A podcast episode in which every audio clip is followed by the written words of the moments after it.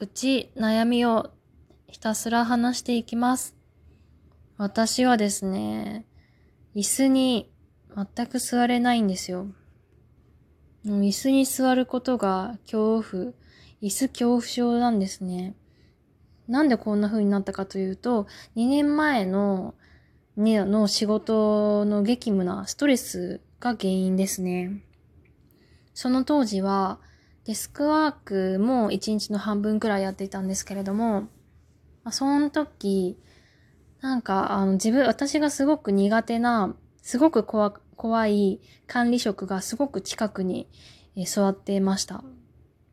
で、リーダー、結構厳しめなリーダーが私の斜め前に座っていたんですね。比較的に、こう、近くにの管理職が座ってたんで、いつも自分を見られてるんじゃないかとか、監視されてるんじゃないかっていう気持ちになっていました。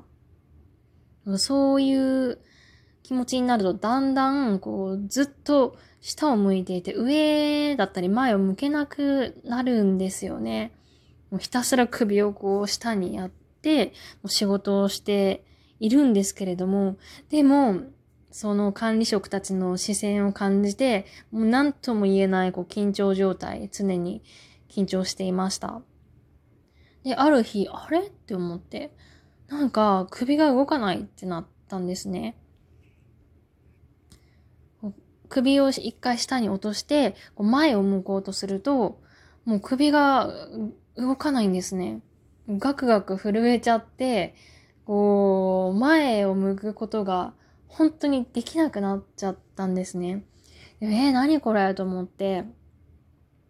いたんですけれども、まあでも、火星のストレスかなと思って放置していました。まあそれから半年後くらいになって、急に椅子に座れなくなりました。椅子に座ると、こうクラクラ、頭がクラクラしてきて、後ろの方にこう自分がひっくり返っちゃうような感覚が出てきました。え、何これ？なんか椅子に座ると、なんかこう、座ってられないっていう風に最初思ったんですけれども、まあ、気のせいだろうなと思って放置していたんですが、もうこれが、もう全然治んないんですね。もう2週間、3週間くらいの間に、もうかなり悪化していきました。最初の方は椅子に座って、あ、きついなって思って、ちょっとこう歩いたり、休憩したりしたら、まあ、多少は良くなったんですけれども、もう最終的には、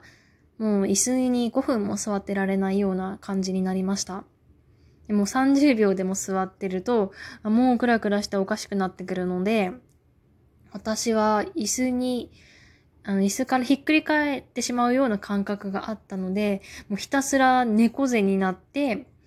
あと机の端の方をガシッと持って、で、足はもう絶対ひっくり返らないように、椅子の前の方に座って、めちゃめちゃ踏ん張って、仕事をしていました。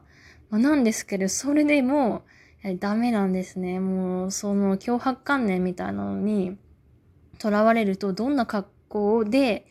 座っててももう座ってること自体が、あ、もうダメなんですね。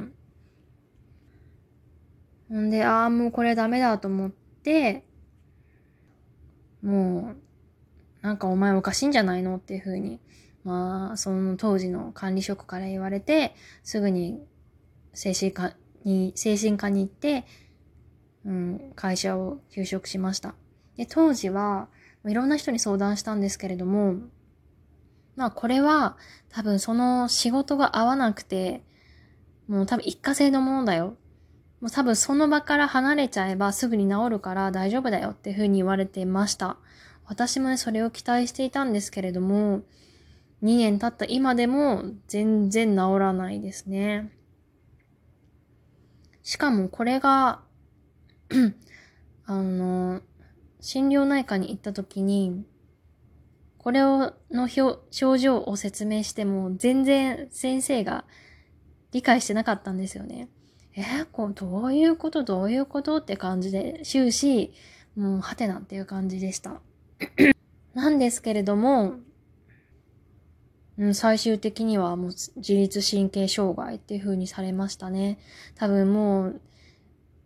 医学でもう全然わかんないとか、わかんないこととか、今まで症状がないことはみんな自律神経障害っていう風に言われるんだと思って、なんか、こう、こんなのが、うん、精神科なんだ、心療内科なんだって思いました。で、結局、薬出して終わりなんですよね。1回目は多少話を聞いてくれたんですけれども、2回目以降は、もう話、カウンセリングなんて一切ないですね。もう薬の話しかしない。もう薬どうでした？合ってた？合わなかった？もっと強いの出しましょうか？弱くしとく？もうそれだけなんですよね。会社の方も、会社を休職したのであれば必ず精神薬は飲まないといけませんよっていうふうに言われてました。なんですが、まあ、周りに精神薬をたくさん飲んでる人がたくさんいて、そういう人たちの話を聞くと、もう薬はもう癖になるからもう飲まない方がいいよっていうふうに散々言われてました。なので私は飲みませんでしたね。結果、今となっては飲まなくてよかったなと思います。だけど、今になってなんで出てきたんだろう。その、一、うん、仕事を休職して復職2ヶ月、3ヶ月休んで復職してからは体力系の仕事に配属されました。もう座る場面はもう一切ない。ずっと立ち仕事、歩き回ってる仕事だったんですけれども、もうその時は本当にめちゃめちゃ生き生きしてましたね。もうその時の自分が一番仕事面白いっていう風に思ってました。うん、従、あの、従業員にもかなり恵まれて、すっごい楽しくやってたんですけれども、だから多分その、その期間だけはその症状が出なかったのかなと思います。なんですけれども、やはりね、日常生活で座る場面って出ますよ、出てきますよね。あでも、あれかな、体力仕事してた時でも、もう月に1回くらい、もう全体、会社の全体が300人くらい集まった会議があるんですよね。私はもうその時は一切椅子に座れませんでした。もう情けないんですけれども、後ろの方に立って、もうその、なんか会議を見てました。朝礼を見てました。あとは美容院とかもそうですね。もう今までは癒しのために行ってた美容院なんですけれども、今はもう我慢でしかないです。全く癒しなんて思わないし、もう座った途端めちゃめちゃ緊張して朝で汗がダラダラで、もう早く終わってくれっていう感じです。その時は、一つだけ解決方法があって、ひたすら美容師さんと話をすると、ちょっと緩和された気がしますね。自分の思考の中心が自分のその自律神経症ではなくておしゃべりに向いているから多分少しは気が紛れてるんじゃないのかなと思います。なので今までは正直美容院でも話をするなんてほんとめんどくさい。嫌だって思ってたんですけれども、この病気になってからは自分から積極的に話しに行くようになったので、そこはまあまあ良かったかなとは思ってます。でもな、もう、今後、座る、椅子に座る場面なんてどれくらいあるんだろうって思います。私美術館が好きなんですけれども、美術館でこう映像とかこう流れてることがあって、椅子がその映像の前に何あのいくつも並べられてるんですけれども、そういうの座って見てても、あ、もう座ってらんないっていう風になるので、ほんとや厄介ですね。